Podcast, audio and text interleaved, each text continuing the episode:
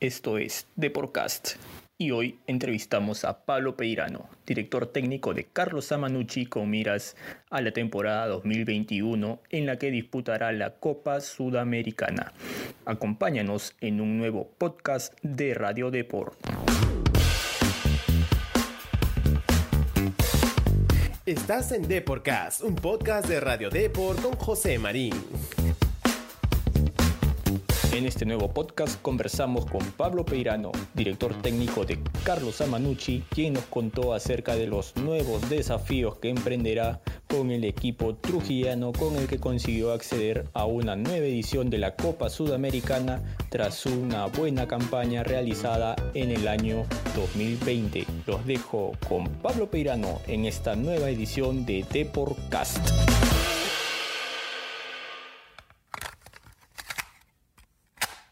Bueno, bienvenido, profesor. ¿Qué tal, José? Bueno, muchas gracias por la, por la invitación. Un gusto hablar contigo y, y poder hablar de fútbol, que es un gusto. Profesor, me comentaba ahorita off the record que el equipo ya se está preparando para lo que es el inicio de los trabajos. Sí, nosotros tenemos marcada, marcado la, el inicio de, de los trabajos mañana. Mañana comenzamos con todo el grupo, pero ya hemos trabajado de una manera remota con, con, con la gran mayoría de los futbolistas para que llegaran la mejor forma posible a la, a la presentación del primer día de, de, de este año, ¿no? Así que muy muy contento con este con este nuevo inicio, muy agradecido al club por, por la confianza en el en el trabajo y, y, y bueno, hacerlo con, con mucho profesionalismo como, como estamos acostumbrados. Ahora, esta confianza que llega por parte de la dirigencia del equipo trujillano, de hecho, es por la gran campaña que hacen en dos mil veinte, ¿no? ¿Cómo, cómo tomó usted este, este logro? Porque es un logro importante el que ha conseguido Carlos Mannucci de clasificar a un torneo internacional.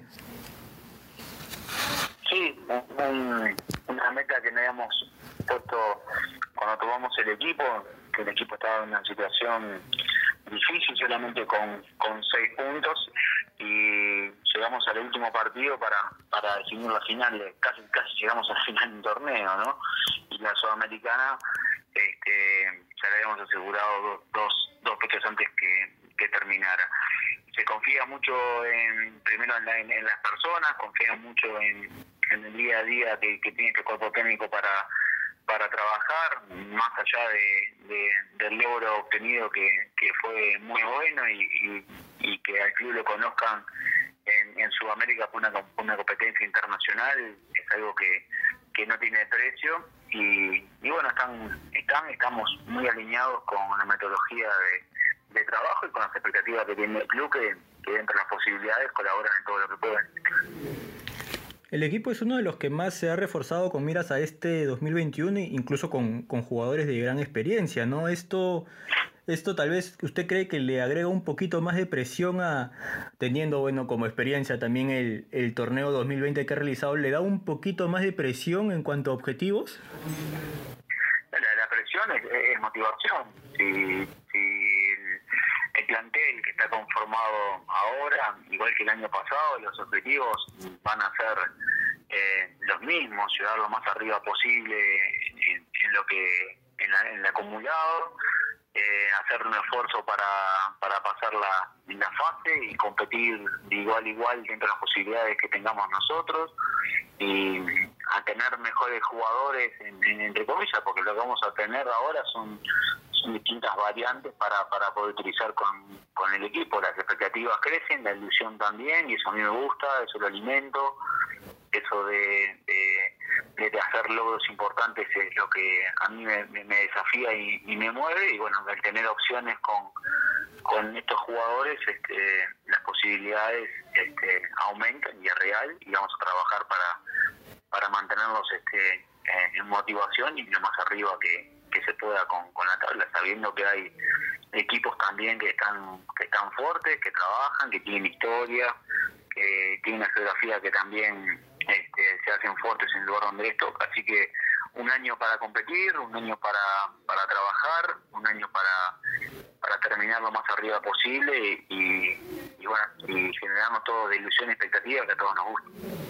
Profesor, hablando un poco del armado del plantel, ¿qué tanto cambia este nuevo formato que va a tener la Copa Sudamericana, no? Porque antes era partido de ida y vuelta, el equipo si ganaba seguía en la competencia. Ahora también va a haber un, una etapa de fase de grupos que va a ser el torneo un poco más largo y, y por lo mismo también considero que, que el armado del plantel es diferente, ¿no? ¿Cómo, cómo influye este tema de, del cambio del sistema de competencia y de este torneo internacional en Mannucci? Sí, es distinto, ¿no? Es más, es más, es más similar a, a la Copa Libertadores que, que a la Sudamericana, ¿no? Que, que era, siempre fue un ida, un ida y vuelta.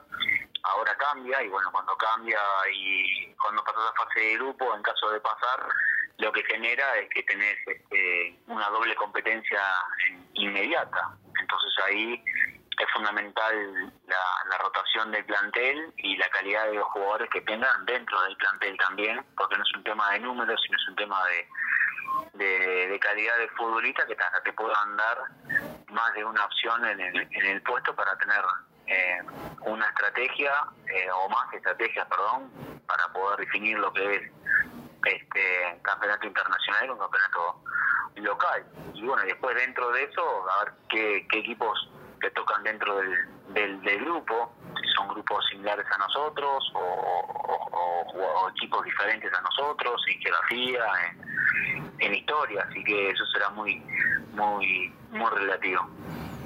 Pero profesor, ¿qué es lo que, qué, ¿cuál es la información que ha llegado a, a Mannucci en cuanto al desarrollo del torneo? Porque así como me imagino que, que el armado del plantel es uno con este nuevo sistema de competencia en la Sudamericana, eh, con la información todavía un poco incierta a raíz de, de la pandemia, pues que nos ha afectado a todos en cuanto a la realización del campeonato, que los equipos tal vez podrían respetar sus localías o el torneo de repente podría volver a realizarse solo en Lima. ¿Qué tanto afecta esto en la planeación del comando técnico del equipo? Perdón, no, no te escuché la primera, la primera parte. ¿Qué, qué es lo que cambiaría? En la planificación del equipo, del comando técnico, eh, es que lo que pasa es que todavía hasta el momento no está bien definido si es que la Liga uno, bueno, la intención de la Liga uno es que el torneo se realice cada uno en, en su ciudad, no cada equipo en su ciudad, pero ahora, eh, bueno, también es una gran posibilidad a raíz de, de esta nueva segunda ola del coronavirus en el país que el torneo se vuelva a desarrollar íntegramente en Lima, ¿no? Lo que queremos saber es más o menos qué tanto, qué tanto cambia la planificación, porque a ustedes por lo menos les fue bien cuando el torneo se jugó todo en Lima. No sé si, si tal vez lo ven como un punto a favor, un punto en contra, mira, o tal vez eh, una eh, moneda eh, al aire también. Sí, la primera, cuando, cuando, re, cuando, cuando vine a trabajar la primera, la primera vez, en el dos mil... En el dos mil diecinueve terminamos cuartos en el, en el clausura y estaba, y cuarto quinto terminamos con Binacional este, y estaba abierto. Esta segunda parte terminamos en la, en la misma posición jugando jugando en Lima. Así que cuando me tocó trabajar, en las dos partes terminamos este, en la parte en la parte de arriba de la, de la tabla. Con respecto a la planificación, y si, si es como decís, la parte de, que se juega en Lima, bueno, lo que va a cambiar va a ser la última semana de entrenamiento que, que se realizará en el lugar donde, donde, donde nos dé la federación para entrenar. La planificación está hecha acá en, en Trujillo, la, toda la pretemporada, la concentración, no tenemos la posibilidad de hacer partidos amistosos, así que Eh, solamente la última parte es hacerla allá en, en Lima, como hicimos la vez la vez pasada. Después el resto no, no nos cambiaría mucho. Con respecto al, a la posibilidad de jugar en Lima, a mí Lima me gusta, me gusta me gusta mucho la competencia. Creo que es un campeonato este muy muy muy parejo, con, con buenos estadios, donde la donde la jerarquía no, no inclina la balanza en el juego, donde todos tienen las mismas posibilidades, solo hay que resolver dentro de la cancha, y este creo que fue ese el atractivo grande que tuvo el campeonato, ¿no? Hasta hasta el final, tanto por el título como por la por la permanencia, fue todo muy muy parejo. A mí me gustó mucho la, la experiencia en Lima.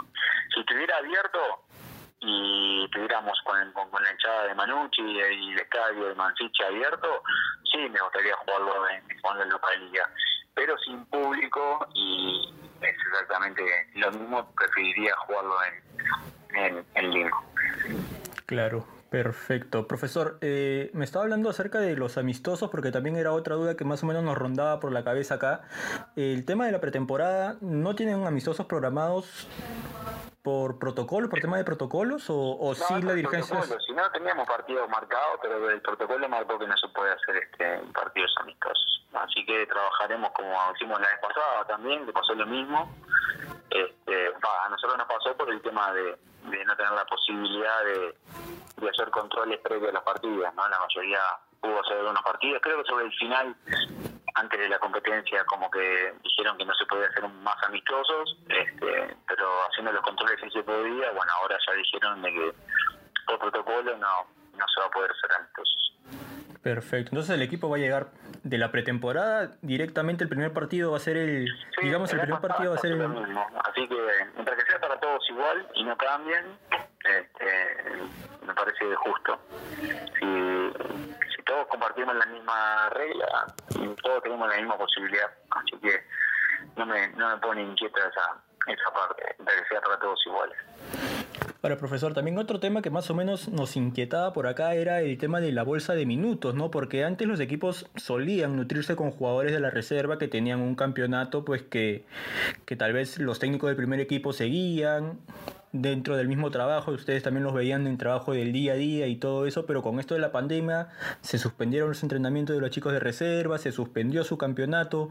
¿Cómo hace el técnico de un equipo de profesión de profesional ahora de la Liga uno para, para buscar nuevos elementos, ¿no? Estos elementos para poder nutrirlos al primer equipo y también para poder cumplir con la bolsa de minutos? Sí, muy, muy buena pregunta, ¿no? Una pregunta para los que están encargados de la de la federación, ¿no? Para que tengan un poco de conciencia de, de, de lo que están haciendo con, con el tema de los minutos.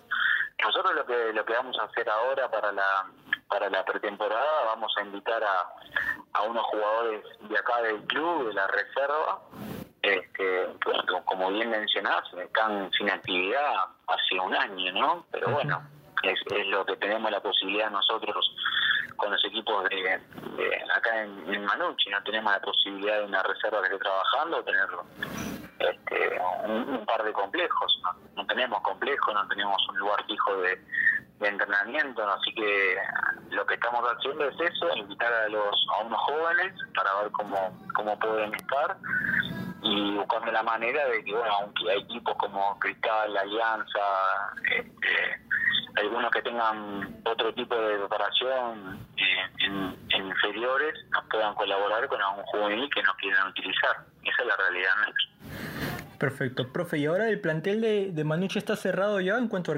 incorporaciones o tal vez en estos días podrían darnos alguna sorpresa más? No, no, no. Por, por ahora no, no hay no hay a la vista incorporaciones, este, sin ser bolsa, ¿no? Que sí estoy buscando todavía, que me falta cerrar. Este, así que cerrado, cerrado no está. Nos faltaría este, algunos jugadores de, para sumar minutos, lo cual es muy necesario porque son los que más necesitan trabajo desde el inicio, ¿no? Pero bueno, seguimos en la, en la búsqueda. Perfecto, profesor. No quiero cerrar sin, sin que antes le mande un mensaje a, a la hinchada de Mannucci, ¿no? De la hinchada de Trujillo, que también está bien, bien pegada a lo que es el tema de Depor, de Mannucci, lo sigue por todos lados, nos han llegado bastantes mensajes, así que quiero aprovechar la oportunidad para que les mande un mensaje a ellos. A la hinchada que siga, que siga acompañando desde de su casa, del lugar que toque, que, que compartan con, con los niños, el, cuando juegue el equipo, que se junten con, con los familiares más cercanos, que, que alienten a los jugadores, que nosotros adentro de la de la cancha, tanto en el entrenamiento como en el día de partidos, este, vamos a hacer lo, lo imposible para, para ganar. Eso es lo que es el, el mensaje que, que siempre le pasamos, que el, que los que estamos a cargo del club vamos a dar todo lo que tenemos adentro para que el club este, gane y quede más arriba en la, en la tabla.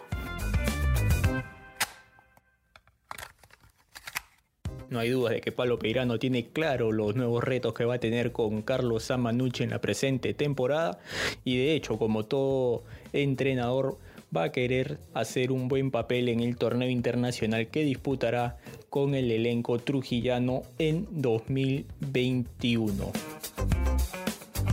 Eso ha sido todo en esta nueva edición de DeporCast.